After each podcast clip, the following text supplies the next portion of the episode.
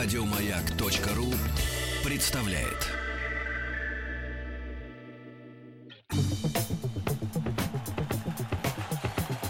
Радиостанция «Маяк».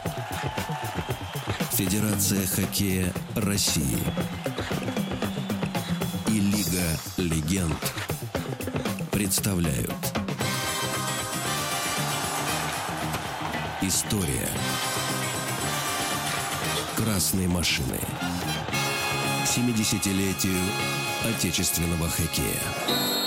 Здравствуйте, дорогие друзья, в студии Виктория Колосова. И сегодня у нас в гостях человек, которого очень, я знаю, вы все ждали, потому что писали сообщение, ну когда же, когда у вас в эфире будет Сергей Федоров. И я рада вам сообщить, что сегодня он у нас в гостях. Итак, встречаем серебряный бронзовый призер Олимпийских игр, трехкратный чемпион мира, трехкратный обладатель Кубка Стэнли Сергей Федоров у нас в гостях. Здравствуйте. Добрый день, здравствуйте. А, друзья, если вдруг у вас есть вопросы, а, присылайте на WhatsApp и Viber плюс 7 967 103 5533. Ну а мы по традиции начинаем наш разговор с самых истоков.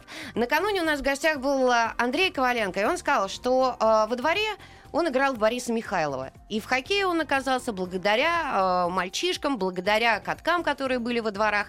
У вас как э, началась любовь с хоккеем? Ну, я думаю, мы переехали из э, города Пскова, где я родился, в город Апатиты Муромской области. И там очень такие длинные зимы были. И, в принципе, 9 э, месяцев зима мы реально катались на натуральном льду.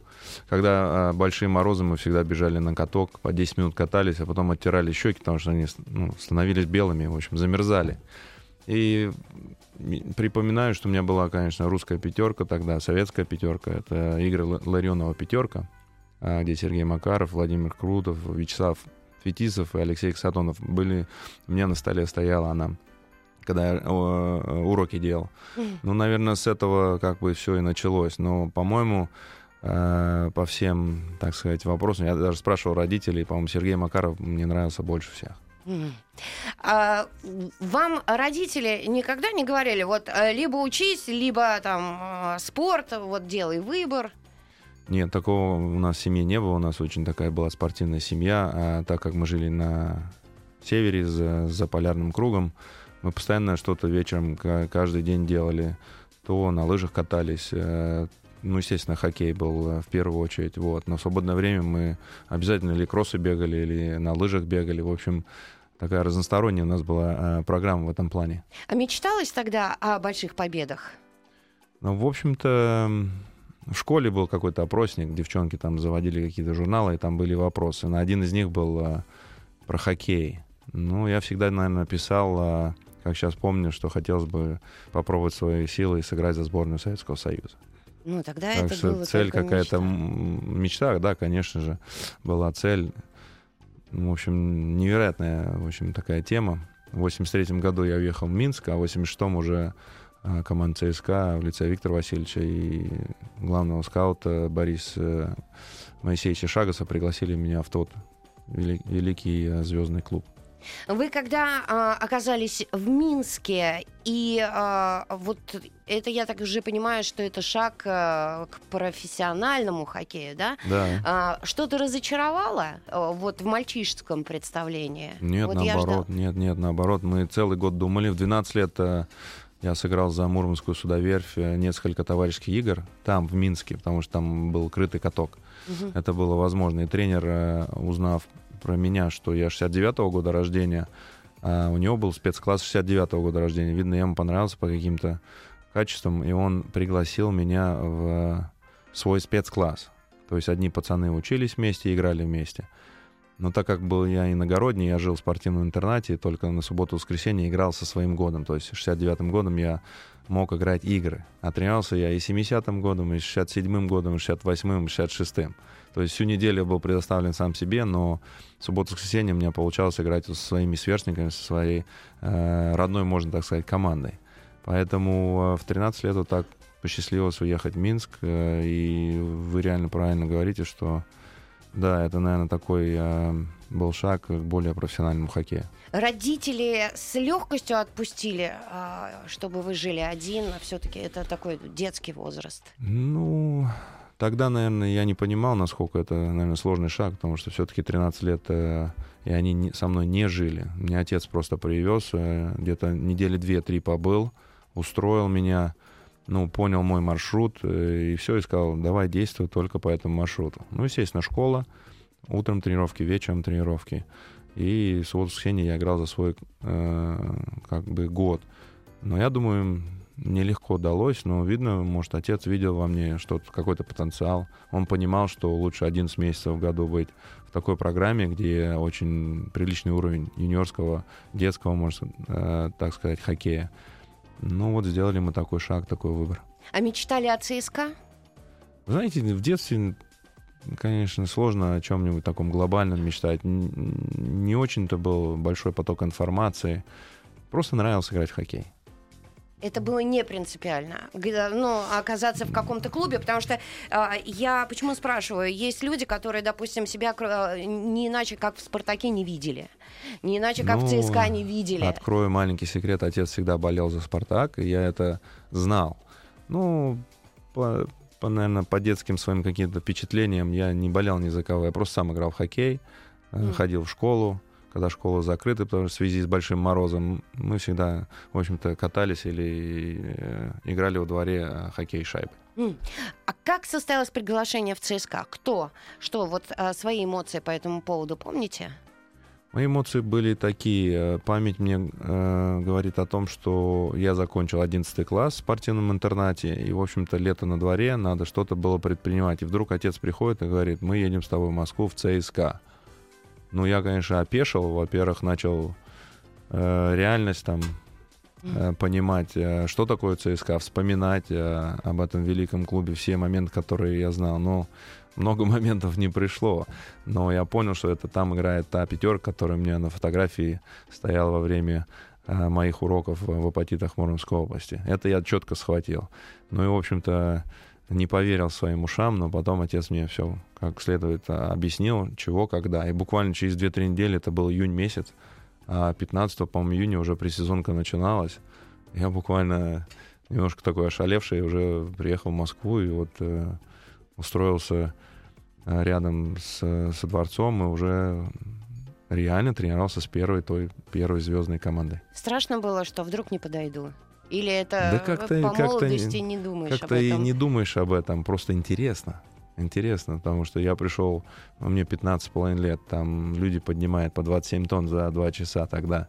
Я 60 килограмм даже выжить, наверное, первую презентовку не, не мог. Хотя на второй я уже был в обойме и все выполнял это дело. Многие армейцы, э, когда оказывались именно в ЦСКА, когда эм, начинали сравнивать нагрузки, да, говорили, что до этого ну, был какой-то детский сад по сравнению с тем, что оказалось э, и какие требования были у армейцев. Ну да, вообще-то я такого даже не предполагал, не ожидал. А, и, в общем-то, ночью спал очень беспокойно. Что-то все время грезилось от таких сильных нагрузок. Реально там пришлось первый год поработать, э, да и второй год показался тоже сложным достаточно, потому что уже понимал требования и понимал, а, а, какие здесь хоккеисты, какие тренера работают, какие детали э, хоккея они хотели бы видеть и отработать. Ну, я скажу, что пришлось э, реально попахать, не поработать, а попахать. И иной раз 4 тренировки в день это был нормальный, так сказать, расписание, нормальное расписание дня. Знаете, сейчас а, вот а, ребята, да, я говорю о мальчишках, ну, допустим, там берешь фигурное катание или что-то еще, говорят, что вот именно а, в том возрасте а, возникают сложности с тренировками, потому что хочется и то, и все, и пятое, и десятое. А вот я сейчас разговариваю с хоккеистами, да, вот разного поколения, и все как-то вот нацелены на хоккей, и никаких мыслей, такое впечатление, что других, посторонних у вас не было. Это точно. Мы немножко родились в другое время. Все-таки Советский Союз тогда был а, на пике, и спортивные программы были очень сильные. Плюс, э, вы знаете, интернета особо не было, даже телефонов, по-моему, не было. Отвлекаться особо не хотелось, потому что реально занимались любимым делом. И реально, вот э, в моем случае мне повезло работать с очень, с очень сильными тренерами, с очень э, прекрасными хоккеистами, талантливыми тренерами, талантливыми хоккеистами. Так что особо реально так особо не отвлекались ни на что. И самое главное, Если честно, ну так, результат какой-то уже был и после первого, и после второго года. И, И ты тебе доверяли, подстегивали, и ты, и ты занимался любимым делом, но самой, так сказать, э, в академии хоккея, можно так сказать. Хотя легко ни один день не прошел. Дорогие друзья, у нас в гостях Сергей Федоров. А, После небольшой паузы продолжим. История красной машины. К 70-летию отечественного хоккея. Ох, Сергей, тут вам столько всяких приветов из разных городов шлют. Но мы остановились на том, что вы в ЦСКА. Знаете, как любопытно? А, по-моему, Кожевников вспоминал. Он говорит, когда я оказался в «Спартаке», тут меня и накрыла звездная болезнь.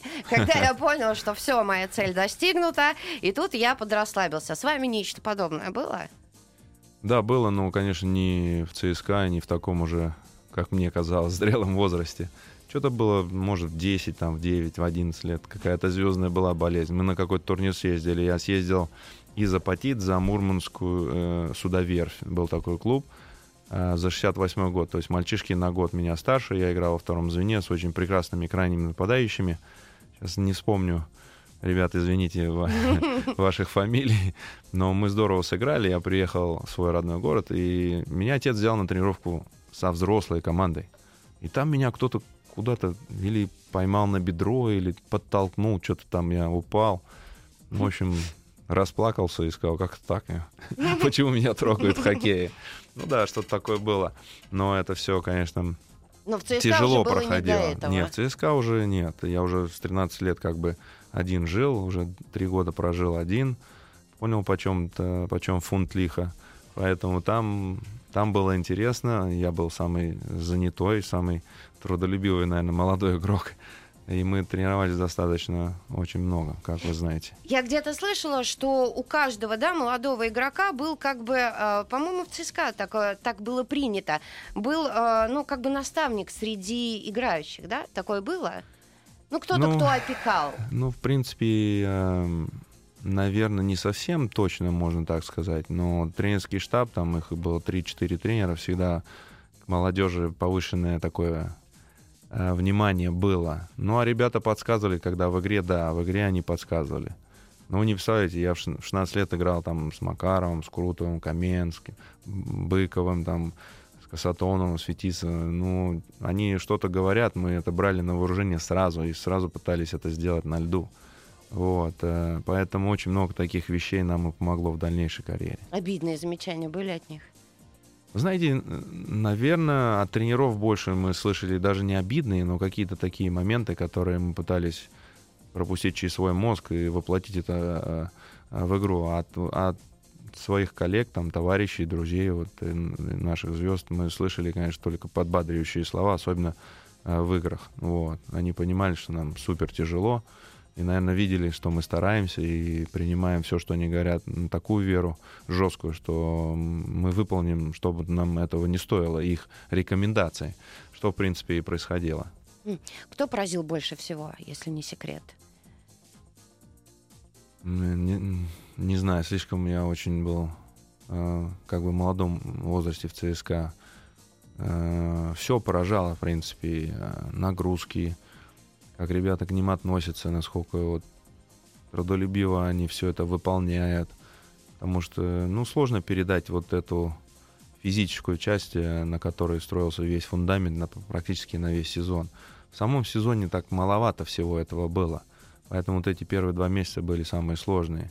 И как эта команда работала, ну, конечно, передалось нам. Мы тоже углы уже не могли срезать, даже если хотели. Да-да-да, многие Вот. рассказывают эти Уже не истории. могли срезать это точно, потому что, во-первых, повышенное внимание, во-вторых, ты молодой человек, молодой игрок. э, Мы не понимали, что мы куда-то там уедем или там еще будем где-то. Мы понимали то, что с нас особый спрос, потому что мы во все сборные входили, мы играли на чемпионатах мира молодежных, и всегда цисковцы всегда, ну, славились, что они первое, второе звено, что они лидеры, что они должны выдавать э, результат на гора. Ну и к этому нас, соответственно, тренера готовили даже без нашего какого-то глубокого понимания. Но нам это нравилось. Виктор Васильевич Тихонов, для вас каким он был? Все по-разному вспоминают, а поэтому Виктор Васильевич э, для меня был очень участливым тренером, но очень жестким тренером. Вот, в смысле хоккея жестким тренером. Там э, была такая экспертиза, которая даже не обсуждалась в голове про себя, а просто ты хотел это сделать и сделать как можно быстрее. Почему? Потому что, в принципе, сыграть игру с такими игроками великими, одна, две, три игры давала такой огромный опыт. Хотя вокруг тебя такое ощущение, что все три раза быстрее бегали, чем ты даже сообразить э, мог, потому что, ну, слишком я молодой очень был.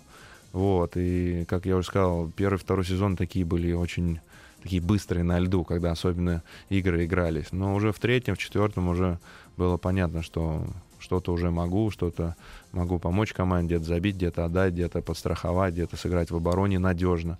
И, в общем, все к этому и сводилось. Ваш первый золотой чемпионат мира, я говорю уже о взрослой да, команде, mm-hmm. о взрослой сборной.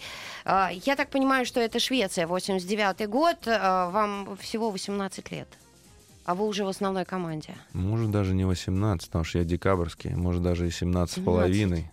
Не знаю, ну, может быть, 18, уже 19, наверное, пошел.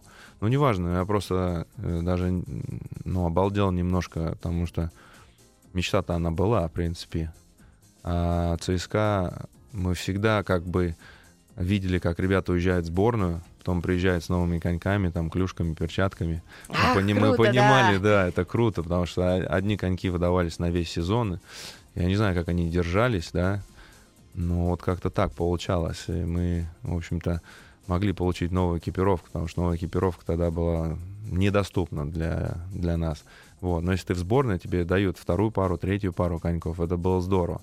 Ну и факт того, что они уезжают на большие дела, мы это тоже воспринимали. И мы также понимали, что на, нас меньше остается, значит, тренировки будут еще тяжелее и интенсивнее. Mm. Вот. Ну, 89-й год, по крайней мере, вот а, по книге Всеволода Владимировича Кукушкина, который уехал в командировку, но мне оставил, угу.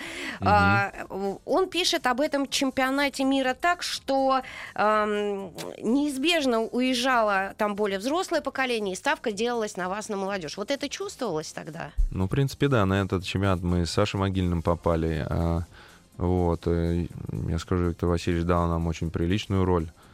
И мы, э, в общем-то, очень хорошо себя зарекомендовали, но весь риск был в чем? Что сборная Советского Союза не выигрывала где-то год или два чемпионства. И в этом году нам поставили задачу, мы должны были привести золотые медали. Слава богу, это случилось, но команда, вот я смотрю на фотографии, да. команда там, в принципе, реально такой баланс молодости и опыта. И опыта, реально.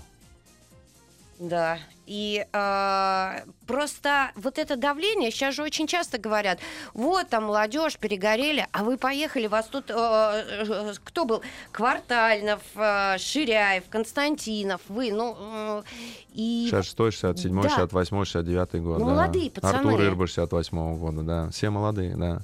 По 20 лет практически всем. И накачивать, наверное, не надо вас ну, было перед ну, вы знаете, игрой говорить громкие слова. Вы знаете, наш трудовой процесс, как я уже пытался э, ранее описать в нашем интервью, он был такой достаточно сложный и трудовой. И тренера поняли, какой объем работы мы уже прошли за три, за эти три года. Они доверяли просто нам и, конечно же, понимали, что мы можем спокойно играть на этом уровне, да и не играть, а выигрывать. Угу. Эх, как интересно, дорогие друзья, у нас впереди новости, новости спорта. Я напоминаю, что в гостях у нас э, Сергей Федоров, серебряный бронзовый призер Олимпийских игр, трехкратный чемпион мира, трехкратный обладатель Кубка Стэнли. Мы по всем событиям обязательно пройдемся. Радиостанция «Маяк» и Федерация хоккея России представляют – История красной машины. К 70-летию отечественного хоккея. Дорогие друзья, я тут рассказываю за эфиром Сергею Федорову всякие истории, которые я знаю, уже знаю, и вы тоже, благодаря нашим эфирам. Но, э, Сергей, мы остановились на Швеции, 1989 год. Вы выиграли золото чемпионата мира, но даже вот в книге Сел Владимировича Кукушкина написано, что уже тогда агенты вокруг вас э, НХЛовские, они уже кружили и предлагали всякие контракты и заманивали. С вами уже было такое? К вам подступали? Или вы были слишком юн для них? Да нет, вы знаете, как раз э, после чемпионата мира и клуб Детройт Red Wings задрафтовал меня. Вот. Э, может быть, в 89-м ничего такого не было, но в 90-м, по-моему, мне уже какое-то письмо передали от, ви- от вице-президента клуба э, Джимми Лайтса, который хотел бы меня видеть в рядах э, своего клуба. Ну, письмо и письмо прочитал по-английски, что-то понял, что-то нет. Вот, ну и Агентов дальше... тогда не было. Ну, какой-то посредник, который еле-еле на русском говорил, в общем-то, передал это письмо, что-то пытался объяснить. Но для нас это было немножко дико и далеко. Ну, письмо и письмо, ну, кто-то интересуется. Ну, вроде, да, и Северная Америка. Ну, то, о чем мы вообще ничего не знали про эту Северную Америку, даже про НХЛ ничего не знали. Так что один такой случай был, ну, Мгм. после этого уже другая тема пошла. Мы плавно подошли к золотому чемпионату мира в Швейцарии в 90-м а, году. Это последний, собственно, чемпионат был, который выиграла команда СССР. Да, совершенно верно. Это была, а, ну вот как пресса, по крайней мере, я подняла несколько статей, и написано, что шутили тогда по этому поводу, что красная машина, но машина с пробегом. И было, ну, в общем, тогда уже много возрастных игроков. Ну что говорить, даже если ты смотришь на фотографии, в воротах стоял Мышкин, да? И, а, уже, Ну, в общем... Пару, да, пару человек э, было возрастных, но они играли, они выполняли ту роль, которую главный тренер э, видел. Пусть их 2-3, но 2-3 достаточно. 2-3 дядьки в такой молодой команде, которая в 90-м году играла, где, бо- где самый, наверное, средний возраст был 22-23.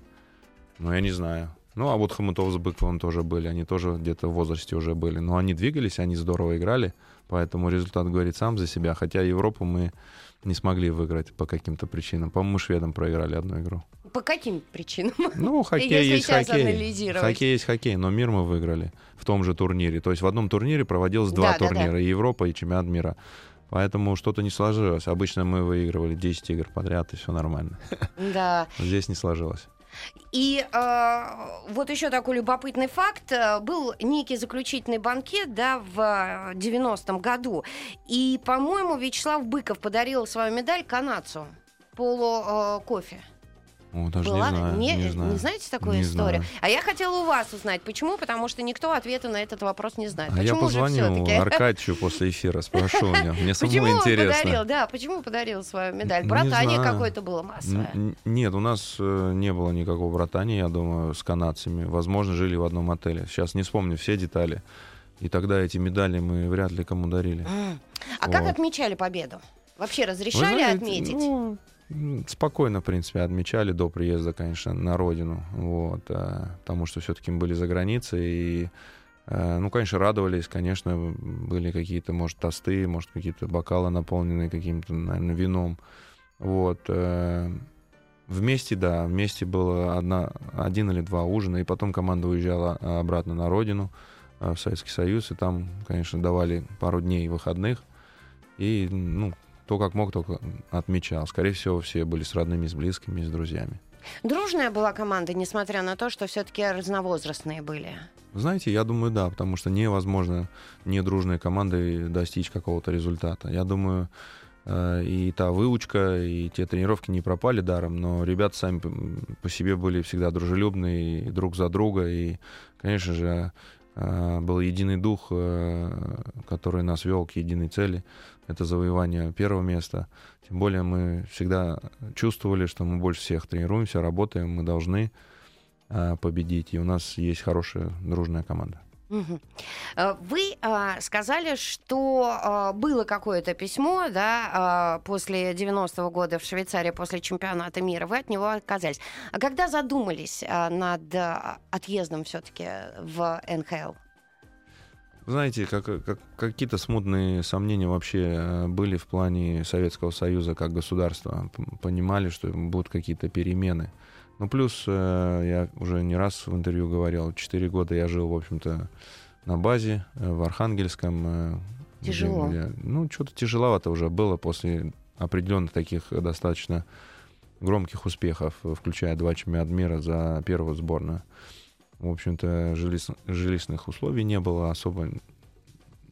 Сложно было пом- помогать родителям, которые жили в Мурманской области. Вот. И какие-то мысли появились. Ну, конечно же, как вы правильно сказали, агенты или посредники, неважно, э, уже начали там крутиться, особенно после выбора на драфте. Мгм. Вот, и поэтому, конечно, решение пришло как, как в хоккее за секунду, что надо что-то делать, надо э, двигаться куда-то. Но таких моментов э, финансовой составляющей, там еще каких-то не было в башке. Единственное, что когда вот на суперсериях мы ездили, играли в Северной было очень-очень интересно играть при 20-тысячном да. болельщике. Там так громко, вообще другой хоккей, маленькие площадки. Ну, чувствуешь отношение, что люди готовы ради хоккея на все. И любят, обожают эту игру. И, в общем-то, хорошим хоккеистам относятся хорошо, потому что очень повышенное внимание к нашей сборной было, когда мы ездили играть в суперсерии.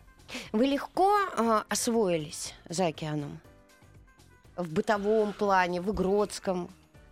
Ну, в плане хоккея, конечно же, заняло какое-то время, я думаю, сезон минимум, потому что тренировка, тренировка, а игры и в таком количестве, и через день с переездами, это, это совершенно другой ритм, друг, друг, другая физическая нагрузка. Вот. А в плане бытовом, ну, я летом приехал за 2-3 месяца до начала сезона. В принципе, освоился. Ну, язык, он язык. Английский показался мне достаточно не очень сложным, но потребовалось какое-то время привыкнуть. Чтобы выучить. Ну, к сленгу надо было привыкнуть. А, да, это точно. Да. А там каждый сам за себя или все-таки это тоже команда? Знаете, там точно другие какие-то действуют законы и отношения, да, но, наверное, все-таки там, можно сказать, каждый сам за себя, но он обязательно э, сделает э, то, что выгодно, допустим, тройке или там паре защитников. То есть он все равно будет играть на команду. Но индивидуальные действия там, конечно, все, все нападающие отличались. Если, допустим, нападающий перед воротами, там, он обязательно бросит, он не будет смотреть передачу. Это отличает э, североамериканский хоккей. Поэтому мы там и выжили, потому что мы всегда знали, что бросок-то мы бросим, не вопрос. А вот в пустые отдать не все могут, и мы этим пользовался. Мы плавно подошли к 98 году, к Олимпиаде в Нагано. Как вы получили приглашение? Все это, насколько я понимаю, это была первая Олимпиада, когда были допущены все сильнейшие из всех лиг. Профессионалы, да. Да, профессионалы. Я случайно попал на эту Олимпиаду. В каком смысле? Лешка Ковалев, по-моему, травму получил. И э, э, Александр Яковлевич Стеблин как-то мне позвонил. Я как-то дал сразу согласие. И так получилось, что я попал на эту Олимпиаду. Вы не раздумывали? Не, а у меня не было времени, это, наверное, сутки двое, и, в общем-то, всегда хотелось. Я вот не понимал, сейчас не вспомню, почему я не попал сразу в, какой-то состав. А, возможно, что-то связано, может, даже и с травмой. Вот, но удалось приехать и, в общем-то, а, помочь сборной. То Олимпиаду Хотя... вспоминают какую-то, как да, очень да. дружную. Да-да-да, очень все рады друг друга были видеть. Плюс мы, ну, как бы встречались на площадках НХЛ. Многие ребята из НХЛ уже приехали. Поэтому реально было приятно всех видеть и приятно было играть вместе. Единственный результат немножко не тот, который, наверное, все хотели. Сейчас не бы повезло. этому результату были рады. Ну, ну времена, времена меняются, меняются да. конечно. Конечно, времена меняются. Говорят, что вы даже э, чуть ли не на пресс-конференции э, во время Олимпиады в Нагано ходили вместе. Ну, как-то так вот э, сообща у вас все это было. Ну, Олимпийская деревня, Олимпийский дух, он подразумевает общение спортсменов. Поэтому мы общались друг с другом, это факт. Потому что время было, в принципе, очень много, а это не такой э, плотный график, как в НХЛ, поэтому это радовало. Это Горечь от того, что это было не золото, присутствовала?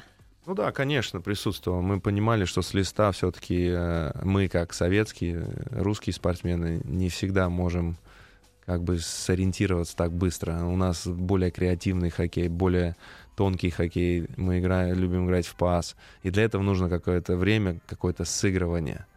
Э, но э, в Северной Америке мы адаптировались, но рядом были другие партнеры, которые ну, да. привыкли с листа всегда играть.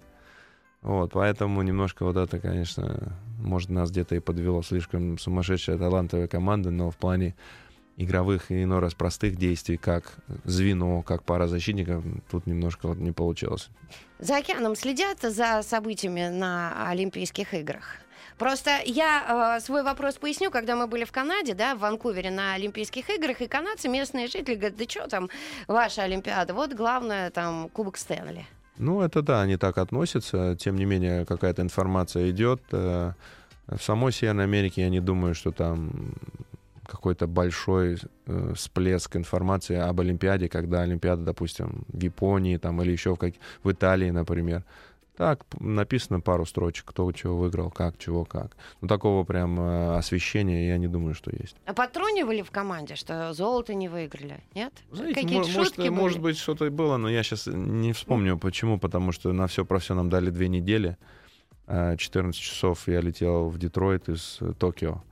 Прилетел, как космонавт себя чувствовал пару дней, а уже на следующий 15 числа мы играли уже, э, в общем-то, регулярный сезон. Да. Хорошо дома, а не на выезде. В Детройте вас а, наверняка узнавали на улицах. Ну, по улицам не часто ходил, А. но, но, конечно же, там в ресторанах, например, там где-то после игры ужинаешь с друзьями, с родителями, да, всегда подходили люди практически, потому что очень любили хоккей, очень болели. Канада была рядом, через речку буквально, Канада же. И много и канадцев приезжает на американскую территорию, чтобы посмотреть наши игры. В общем, такой клуб такой канадо-американский, можно сказать, или американо-канадский. Они культурные болельщики. Я думаю, да. В, в- основе все фанаты, они такие дружелюбные. А, а у них есть какая-то такая тема, они могут э, терпеть, могут ждать, могут надеяться. Они при- приходят, чтобы получить удовольствие. Неважно, команда выиграла, проиграла, но все равно даже в проигрыше они видят какие-то позитивные моменты. Почему? Потому что после игры команда, э, в команде игроки и тренера ну, имеют шанс довести до болельщика, почему проиграли, М. что не получилось. То есть они за этим следят прямо э, в ту же секунду, они получают эту информацию. Естественно, это специально тоже сделано, чтобы болельщик становился частью вот этого всего процесса.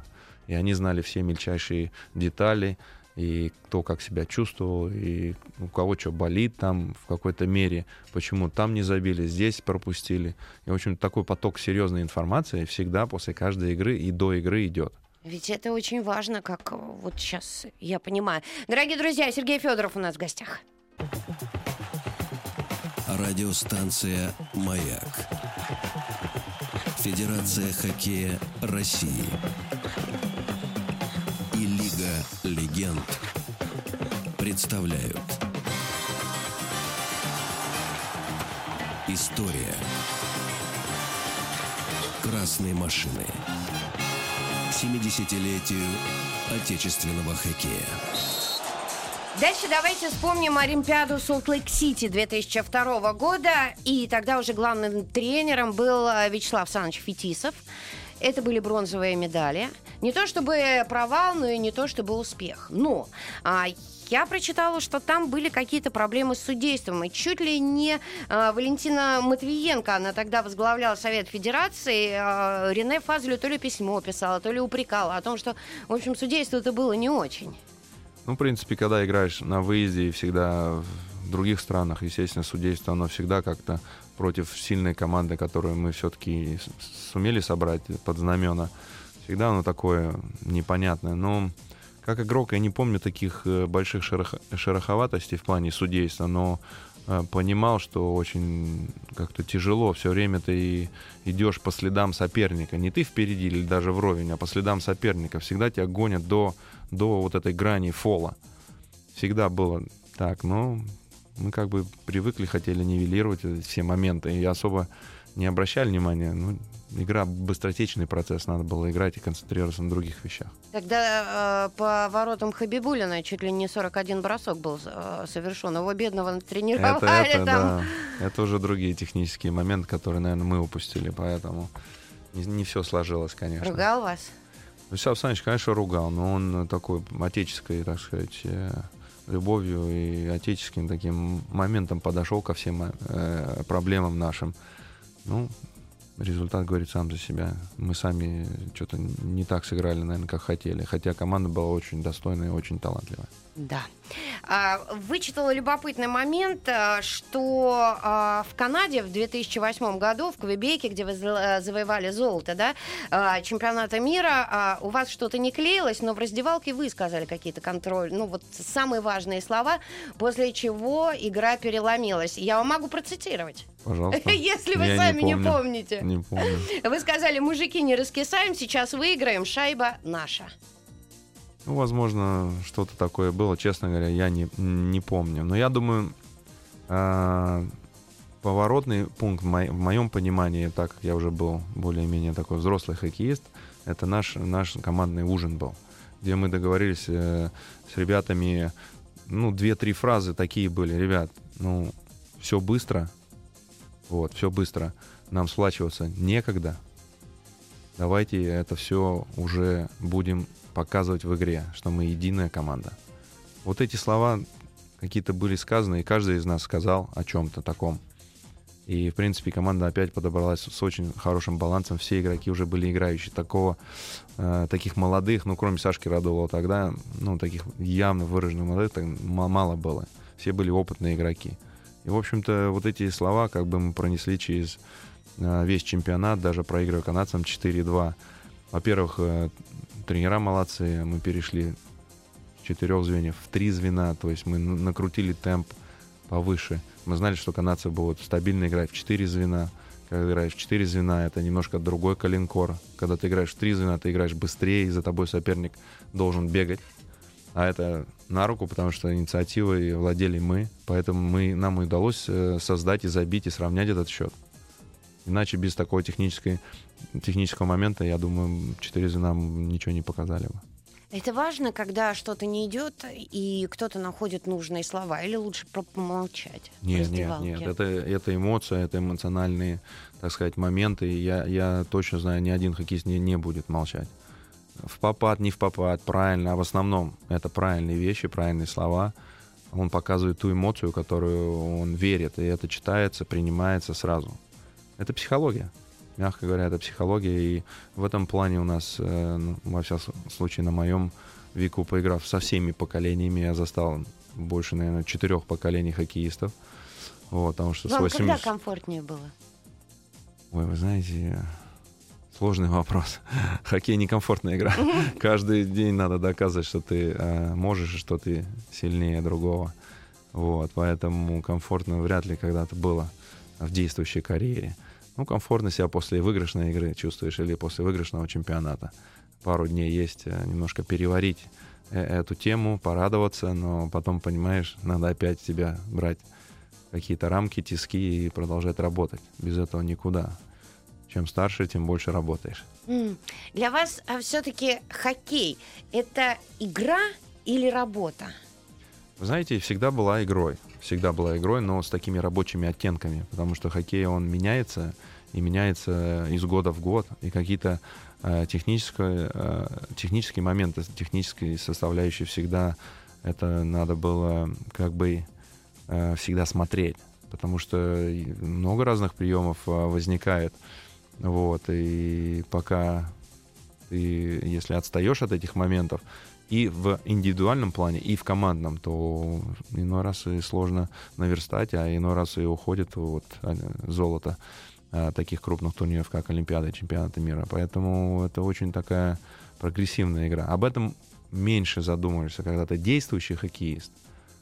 Но в НХЛ настолько поток игр, что ты уже соперника изучаешь и знаешь. Если что-то новое появляется, ты это тоже схватываешь Мгм. и на лету схватываешь. Вот.